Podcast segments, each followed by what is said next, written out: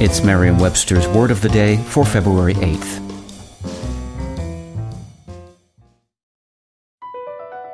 BP added more than $70 billion to the U.S. economy in 2022.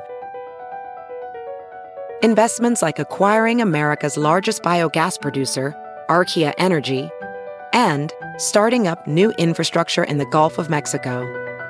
It's and, not or. See what doing both means for energy nationwide at bp.com slash investing in America. Today's word is febrile, also pronounced febrile and spelled F-E-B-R-I-L-E. Febrile is an adjective that means marked or caused by fever, feverish. Here's the word used in a sentence from The Octopus by Frank Norris.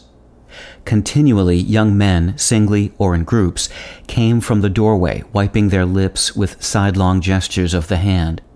The whole place exhaled with the febrile bustle of the saloon on a holiday morning.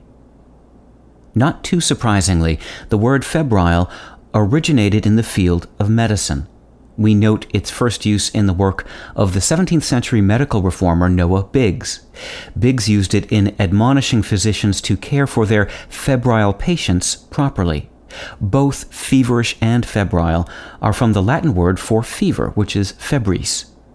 Nowadays, febrile is used in medicine in a variety of ways, including references to such things as the febrile phase of an illness. And like the word feverish, it also has an extended sense, as in a febrile emotional state. With your word of the day, I'm Peter Sokolowski. Visit Merriam-Webster.com today for definitions, wordplay, and trending word lookups.